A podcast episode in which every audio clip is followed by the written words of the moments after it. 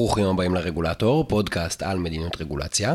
אני גיא, והיום נדבר על המאבק בפורנוגרפיית ילדים, ואיך הוא עלול לסגור את האינטרנט. אחת התופעות הכי מטרידות והכי מתועבות בעיניי לפחות, היא פורנוגרפיית ילדים. לא נראה לי שצריך להרחיב על זה. התופעה כנראה הייתה שולית בעבר, אבל בעידן האינטרנט היא התרחבה עוד ועוד. בישראל העיסוק בתופעה מצומצם יחסית, וזה אגב לא בהכרח אומר שהתופעה עצמה מצומצמת. בכל מקרה, באירופה ובארצות הברית יש הרבה יותר עיסוק והרבה יותר שיח על הנושא, וגם הרבה יותר בקרה ממשלתית על התופעה. למשל, הניו יורק טיימס דיווח על היקף התופעה, והדיווח שלו מבוסס על מחקר של המרכז לטיפול בילדים נהדרים ובניצול ילדים. לפי הדיווח הזה, בשנת 1998 היו 3,000 דיווחים על תוכן פורנוגרפיית ילדים באינטרנט. עשור אחר כך, בשנת 2008, היו יותר מ-100 אלף דיווחים כאלה. זאת אומרת, זה גדל פי 33. ועשור אחר כך, בשנת 2018, היו 18 מיליון ו-400 אלף דיווחים. התכנים שדווחו בשנת 2018 כללו יותר מ-50 מיליון תמונות וסרטונים שונים, שזוהו כמכילים את התכנים האלה. אפשר לומר שמדובר במגפה. וכאן שווה לשאול מה האחריות של כל מיני שחקנים. כיום החוק בארצות הברית לא מטיל על פלטפורמות אינטרנט אחריות לגבי פורנוגרפיית ילדים שמפורסמת על גבן. כשאני אומר פלטפורמת אינטרנט אני מתכוון ליוטיוב, לטלגרם, לוואטסאפ או לפייסבוק. איך זה קורה?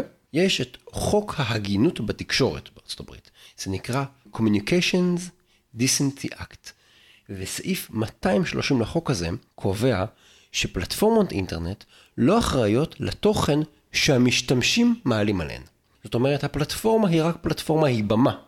מה אנשים אחרים רוצים לעמוד על הבמה ולהציג, זה לא אחריותן, הן רק הבמה, הן ניטרליות במובן הזה. וסעיף 230 בעצם נותן לפלטפורמה חסינות מתביעות. כי הוא קובע שהמשתמשים אחראים לתוכן ולא הפלטפורמות. במידה רבה אפשר להגיד שהחוק הזה אפשר לאינטרנט לצמוח ולהתעצב למה שהוא היום. כי אם כל פלטפורמה שהייתה קמה הייתה חשופה לתביעות, כנראה שהן לא היו קמות או שהן לא היו מאפשרות לתוכן לרוץ עליהן. אגב, לפני שנתיים האיחוד האירופי העביר רגולציה שמטילה אחריות לעבירות על זכויות יוצרים אל הפלטפורמות, ובעצם חייב את הפלטפורמות דה פקטו לבדוק את כל התוכן מראש. הרגולציה האירופית מעוררת לא מעט קשיים בהיבט הזה, ואם תרצו לשמוע על זה יותר, אני ממליץ לכם להאזין לפרק 74, שבו דיברנו על הרגולציה האירופית, מה האתגרים שהיא מייצרת וגם מה האתגרים שלה ולמה היא לא בטוח תעבוד בכלל. אז זה בפרק 74. בחזרה לארצות הברית.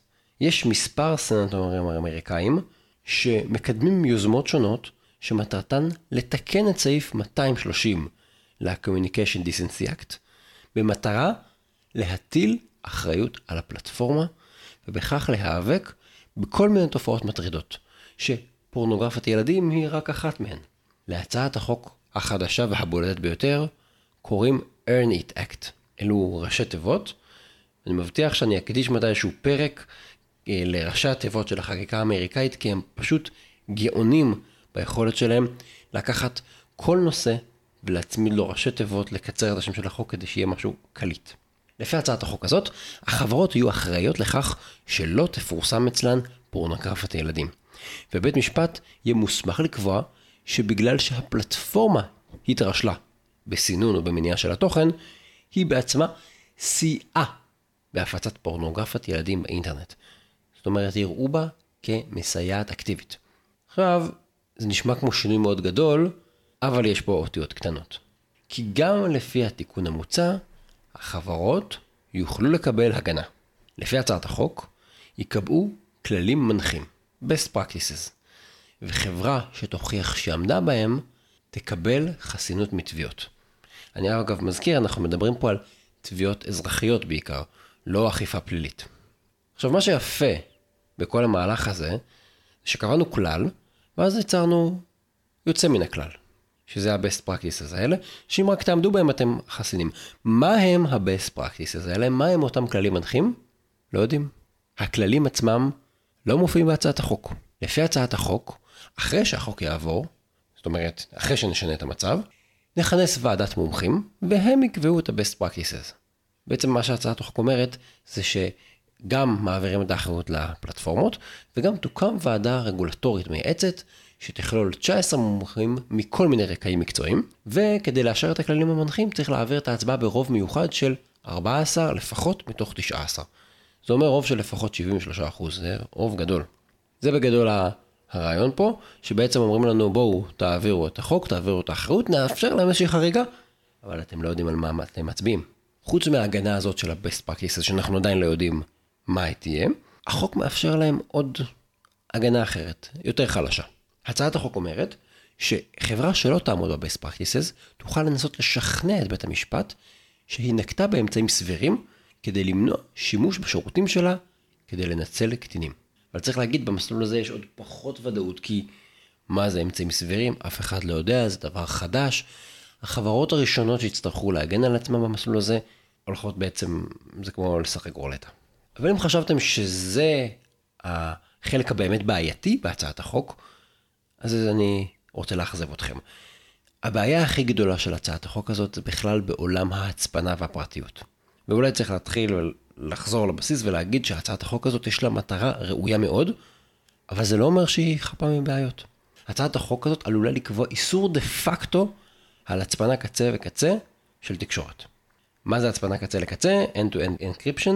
הצפנה קצה לקצה יוצרת הצפנה בין שני הצדדים לתקשורת, למשל שני אנשים שמתכתבים ביניהם בטלגרם, והיא בעצם מונעת מצד שלישי לצטט לשיחה.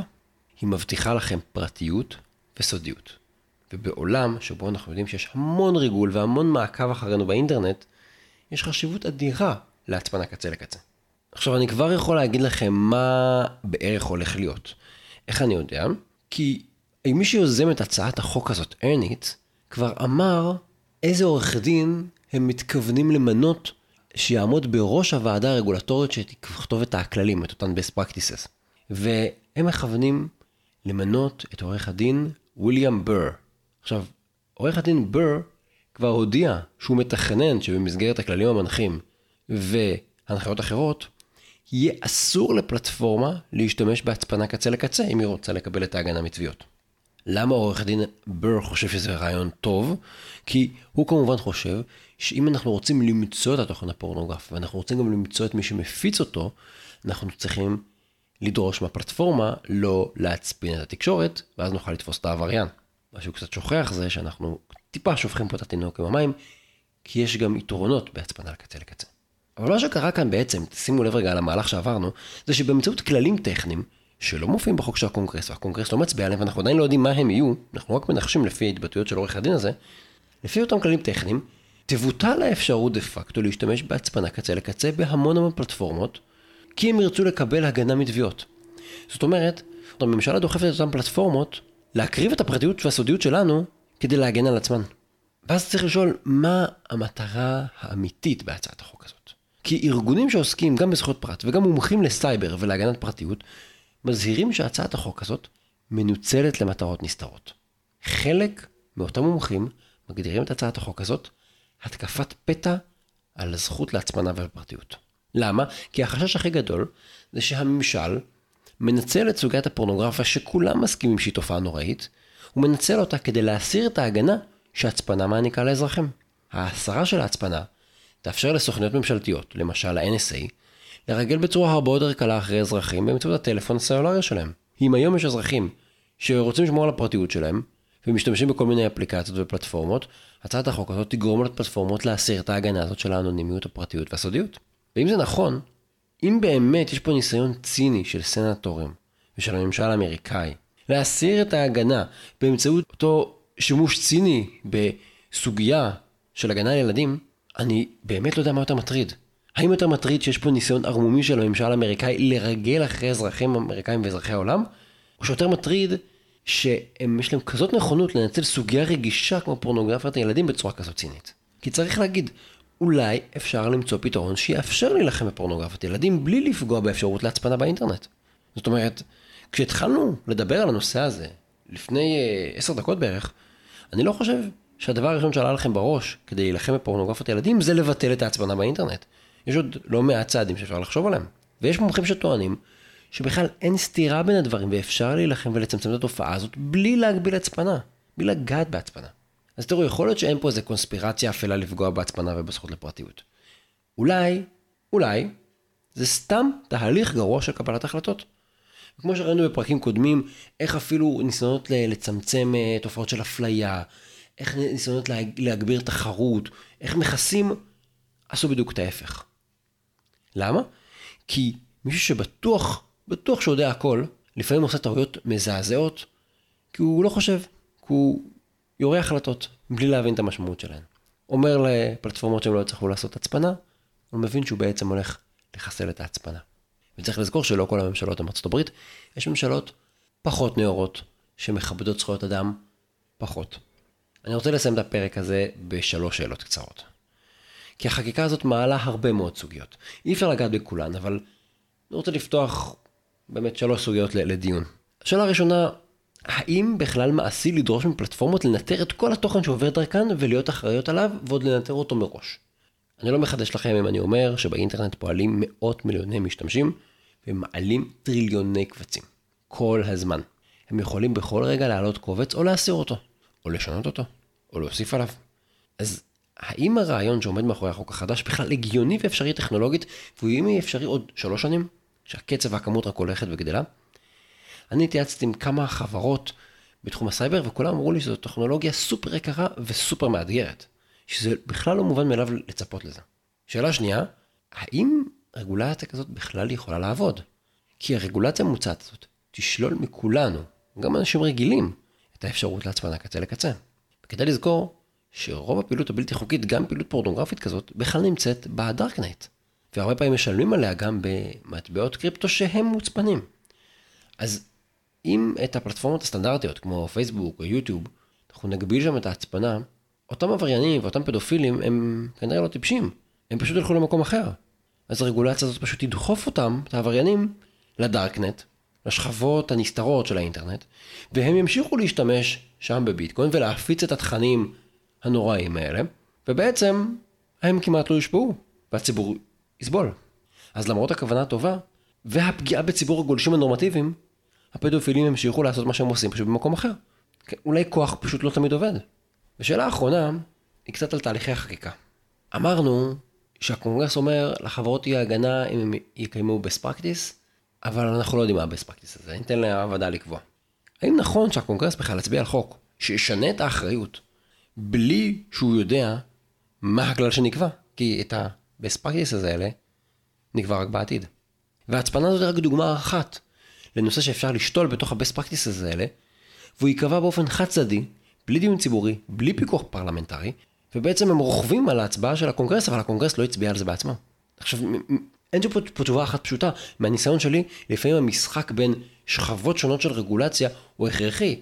זאת אומרת, גם כשהקונגרס מעביר חוק ואומר עכשיו השר יתקין תקנות, והשר מתקין תקנות, ועכשיו מכוח התקנות של השר כותבים איזה נוהל מקצועי, אין ברירה, תמיד צריך עוד איזה רובד יותר מדויק שדרג יותר מקצועי יתעסק בו. אבל לפעמים המשחק הזה בין כל מיני שכבות, חוקים, תקנות, נהלים, המלצות, ועדות, לפעמים זה מאפשר למי שרוצה להתחמק מעבודה מסודרת, להתחמק מאחריות, לגלגל אחריות למישהו אחר. וזה עובד כי כשההוראה מפוצלת בין חוק של הכנסת לבין תקנות, לבין החלטה של ועדה, לבין גורם ממליץ לגורם מייעץ, קל לפזר את הדברים. הרבה פעמים רגולטור מנסח הצעת חוק, והוא נגיד מנסח אחרי חובת רישיון, ואז שואלים אותו כל מיני שאלות קשות. למשל, למה צריך את זה? אז הוא מנסה להסביר, ואז אומרים לו, רגע, אבל אולי זה יהיה ארוך, אולי זה מסופח, אולי זה יהיה בירוקרטי, אז הוא אומר, אה, אני לא רוצה כרגע להתעסק בזה, את זה נקבע בתקנות. זה עוד מוקדם לדבר על זה, נדבר על זה כשנגיע לתקנות. ואז מעבירים את החוק, וכשהשאלות עולות בשלב כתיבת התקנות, אומר הרגולטור, מה אתם רוצים? החובה לרישיון כבר נקבעה בחוק. אני כבר, זה לא בשיקול דעתי, אני מוכרח לכתוב את התקנות האלה, ועכשיו מאוחר מדי לשאול את השאלות שאתם מעלים לדיון. אין מה לפתוח את זה במסגרת התקנות. וזה בערך אותו משחק שאולי הקונגרס עושה פה. הוא קובע חובה כללית, את הפרטים הקטנים שעלולים להיות מאוד מאוד בעייתיים, הוא משאיר למישהו אחר לקבוע בזמן אחר. ואז כבר יהיה מאוחר מדי לפתוח את הדיון, כי את החוק הכללי והעקרוני כבר העברנו בקונגרס. כמובן שבכל שלב של התהליך יש דיון אחר שמתאים, אי אפשר לפתוח את, ולנהל את כל הדיונים כל הזמן, אבל השאלה היא איך אנחנו מוודאים שמתמודדים עם השאלות הקשות ולא בורחים מהן, ומתמודדים עם השאלות הקשות מתי שצריך. אז זה המקרה של ההצעה לקבוע רגולציה כדי להילחם בתופעת הפורנוגרפיה באינטרנט. וכמו שאתם רואים, יש פה המון המון המון שכבות. יש פה את השכבה של מי קובע את ההוראות. יש פה את השאלה של האם הרגולציה תעשה את העבודה או לא. יש פה את השאלה האם אנחנו הולכים לחסום או לחסל לחלוטין את ההצפנה בפלטפורמות דיגיטליות. יש פה את הערעור הקונספירטיבי, האם זה בכוונה או בטעות. אין לי תשובות להכל. אני חושב שבמקרה הזה, השאלות יותר חשובות מהתשובות, ושווה להכיר את היוזמות האלה ולהבין את המשמעות שלהן, כי מאחורי הכותרת המאוד מאוד חיובית של צמצום פורנוגרפיית ילדים, לפעמים גם יש כל מיני מוקשים שהם פחות ראויים. זהו, עד כאן. תודה שהאזנתם לפרק הזה של הרגולטור, אני גיא מור. אתם מוזמנים להיכנס לאתר האינטרנט רגולטור.אונליין, תוכלו לקרוא שם את התכנים של כל הפרקים וגם כל מיני לינקים למקורות שהזכרתי, לפרקים קודמים שכתבתי, ובכלל, יהיה לכם הרבה יותר מעניין אני חושב. תודה לעומר קרן על עריכת הסאונד, התכנים משקפים את דעותיי בלבד.